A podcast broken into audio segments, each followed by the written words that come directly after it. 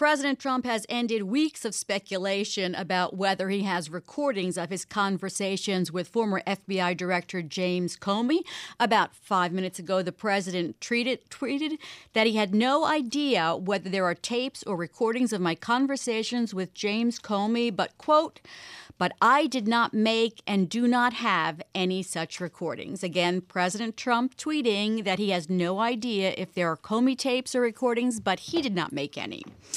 There's a new lawsuit against Trump over his staff not saving other kinds of records. A watchdog group says that Trump and his staff are using messaging applications that automatically delete the contents as soon as they're read, and the Citizens for Responsibility and Ethics, or CREW, want a court to order the administration to comply with federal record retention laws and save those. Joining me is Bloomberg News reporter Andrew Harris. Andrew, what does federal law require as far as emails and texts of the presidents? Well, this is in part an outgrowth of Watergate. We've heard Watergate talked about a lot in the context of the Trump presidency, but one of the things that it gave birth to is the Presidential Records Act, which requires retention of records at least as long as the president deems that they're necessary, but before they can be deleted, they have to ask an archivist if they can be deleted. Um, so the use of an email app or an email like app that automatically erases messages after they've been read, uh, if true, would fly in the face of uh, those rules. Now, how does CREW know or suspect that these are being deleted? Well, that's a fair question. And even uh, CREW concedes that they are going off of press reports from the Washington Post and the Wall Street Journal asserting uh, that sources say that White House staffers are using these apps. which apps are they allegedly using? Uh, one of them is called Confide, which uh, apparently boasts that if you wave your finger across the text, it magically evaporates. And another one that's more commonly known called Signal, uh, for which you can set a time after which the message will, in uh, Good Morning, Mr. Phelps fashion, self destruct.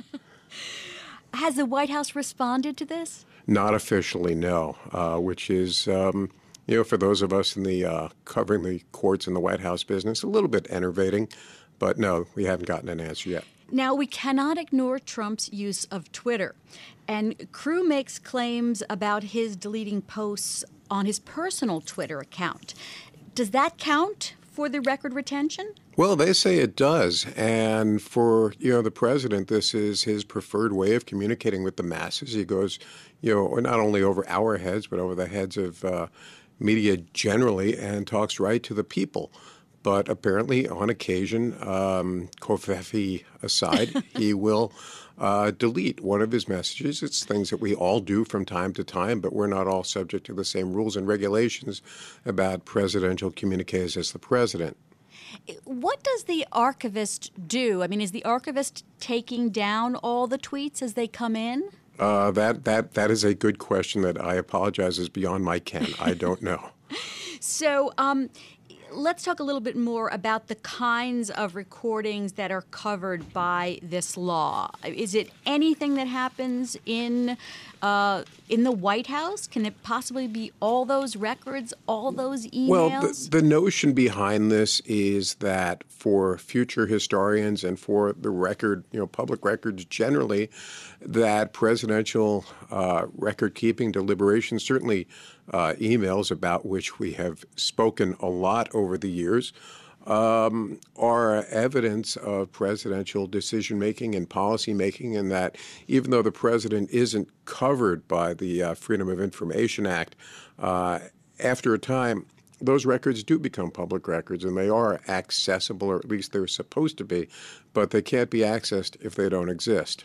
Well, while you're on, I have to ask your reaction to this latest tweet, which is um, I have no idea whether there are tapes or recordings of my conversations with James Comey, but I did not make and do not have any such recordings. What do well, you make of that? I, I, I, make of that that that is a very carefully worded uh, thing that some people in the legal field would call a non denial denial. Uh, I don't know if there are records, but if there are records, I didn't make them and I don't have them, uh, which certainly doesn't say that they don't exist. I know you're a lawyer, and you can go back to that at any time because you have in Washington D.C. at least because you have all the legal speak down. So, what's the next step on this?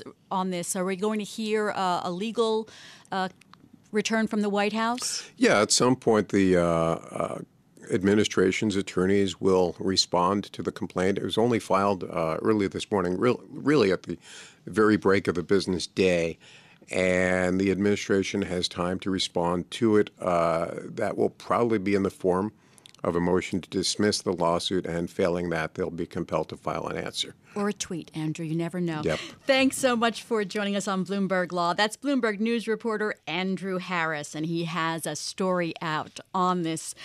This latest, actually, legal suit by Crew.